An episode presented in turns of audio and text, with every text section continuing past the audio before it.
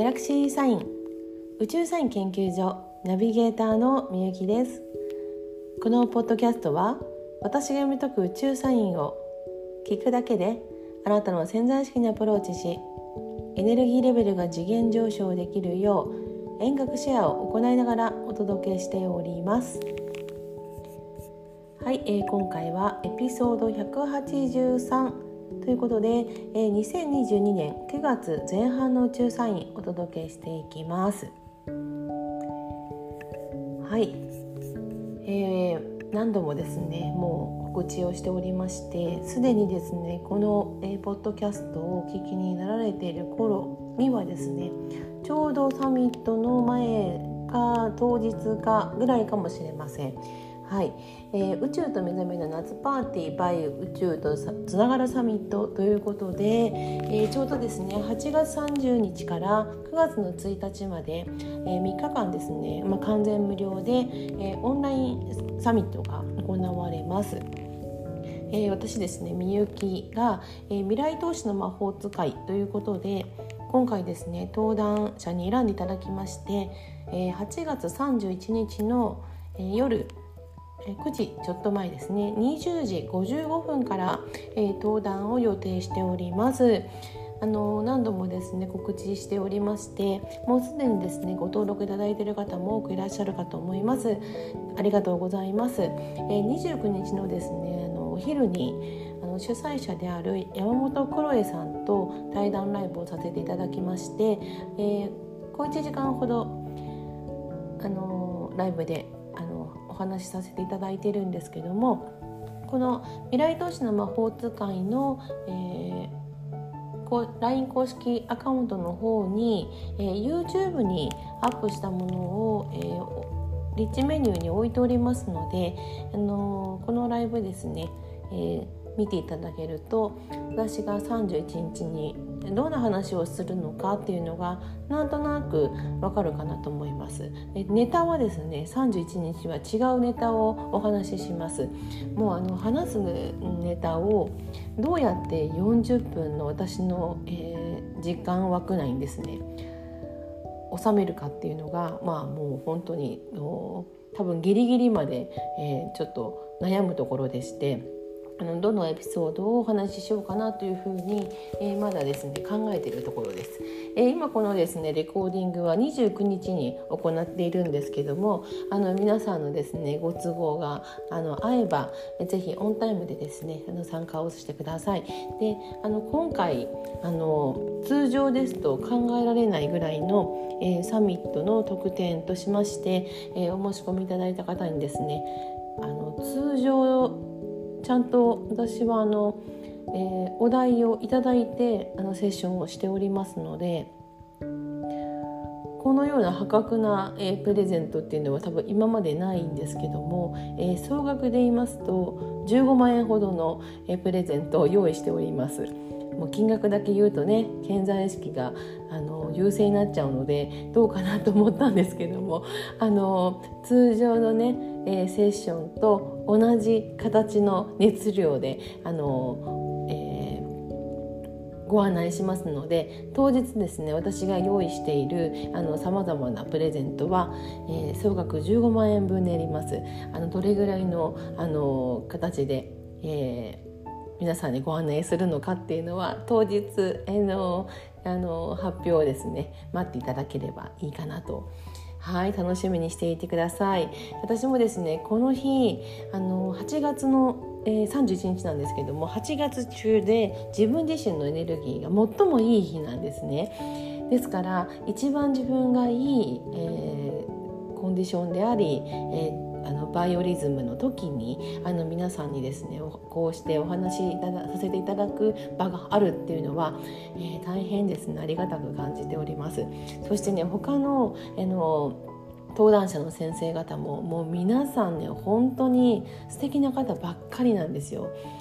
素敵な方だしさらに実績もあって素晴らしい先生たちばっかりなのであのぜひですね皆さん、えー、8月30日から、えー、9月1日のどの枠を見られてもすごく勉強になったなとかあその宇宙とつながれることになってよかったなっていうふうに思っていただけると思うのでぜひぜひ楽しんで、えー、のご参加ください。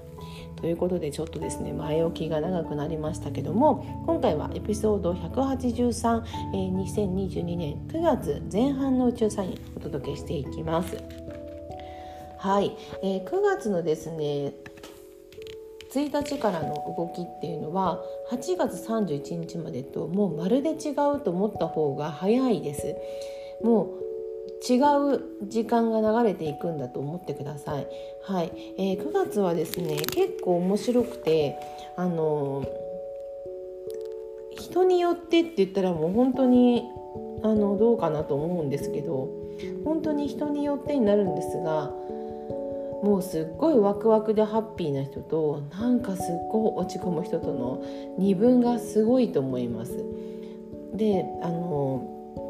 木星以降のですね、まあ、冥王星までの遠い太陽系でも遠い惑星があのずっとですね逆行を行ってるんですよ。でさらにこれねえっ、ー、と10日かな？9月10日のその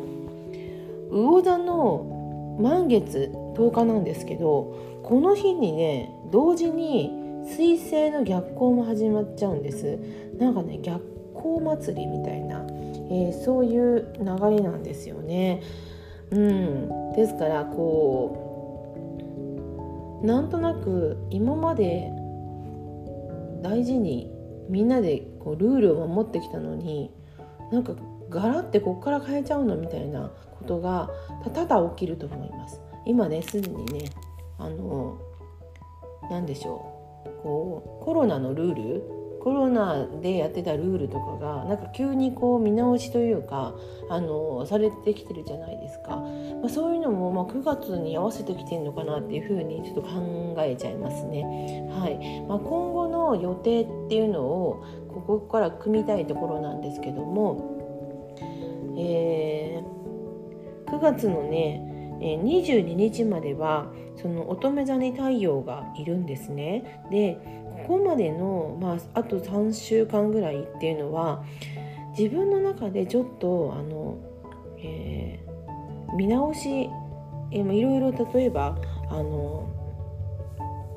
普段あのもう何でしょうこうそのまま放置しちゃってるような問題とかそういったものはねこの一気に片付けるっていうのがまあおすすめです。で、えーと、もやもやしてることをねあの9月の23日以降にできる限りこの手離れしておいてほしいんですよね。ですからあの、まあ、9月10日からえまあ、10月2日までなんですけどその水星逆行期間に入りますで今回のこの逆行期間っていうのは、まあ、交通の、まあ、面とか、まあ、情報の取り方とかは、まあ、もちろんなんですけどそれよりもあのこう誰かとの話し合いとかその何か交渉するとかそういったものっていうのは逆行の期間にこう重ならないようにできるだけあの逆行を開始する前に、えー、そのしっかりはっきりさせておくっていう方がいいかなと思います。の、今の時期ですね何かこうあの自分のエネルギーの思いみたいなこうあのプラーナ気の強さっていうのはそのいろんなことでこう目に見えてくるんですよ。そのラッキーなことが続くとかねその大きなことにすごいつながってくるんです。ですからこの大きなことにつながってきた時にやっててよかったと準備しててよかったなって思うことは多分この、えー、9月の、えー、10日の、まあ、満月より前あの水星逆よりも前になります。で満月も今回魚座なので12星座の最後の、えー、星座になります。自分の感情面自分の立て直しっていうのをこの1ヶ月もうしっかりやっておくっていうところがもう何よりもキーなんですよね。でここ何もしなくて普通に過ごしてしまうと、まあ、半年ぐらいは棒に振っちゃいます。はい、えー、まあそのまあ振ったかどうかっていうのは多分9月のね半ば16から18ぐらいの間、まあ、もしかするとこの連休なので、えー、1617181920あたりまでに何かねこう言った言わないとかやったやらないとかそういったことでなんかバチバチし始めた時はあのちょっとその魚座の満月、まあ、水星逆行よりも前にやるべきところやっておくとよかったよねっていうところをえー、見てみるふりだったりあのし忘れてる時に特にここでバチバチくるんじゃないかなと思うんですよね。で実際今回の魚座の満月っていうのはあの今ね魚座には、えー、まあ、ホームで、えー、と戻ってきている海洋星が今いるんですけどもこの海洋星がね、えー、その満月の翌日にしっかりねあの太陽とそしてあのお牛座にいる天王星と調和するんです。はい、自分の中のその身の回りのことをしっかりした上で何が、えーと、その自分っていう立場あなた自身っていうところで必要とされてるのかとかこれからどういうことが起こりそうなのかっていうのが分かってくると思います。はい、なので周りもねざわついてるんですよ。なので心の中自分の心の中はしっかりリラックスして冷静に見られるってところがすごく求められてますしあの感情のブレみたいなのが結構続くと思うんですよね。えー、ワクワクする方に感情を高めていくそこのあのエネルギーを魚座の満月以降にしてもちょっと間に合わないのでそれより前にしっかりとギアチェンジをしておきましょう。はい、であのこうなんかねあのご自身に対して、えー、なんかこういちいちねなんかこううるさいことっていうか なんでしょうあの細かいことを言ってくるような方がいる場合は、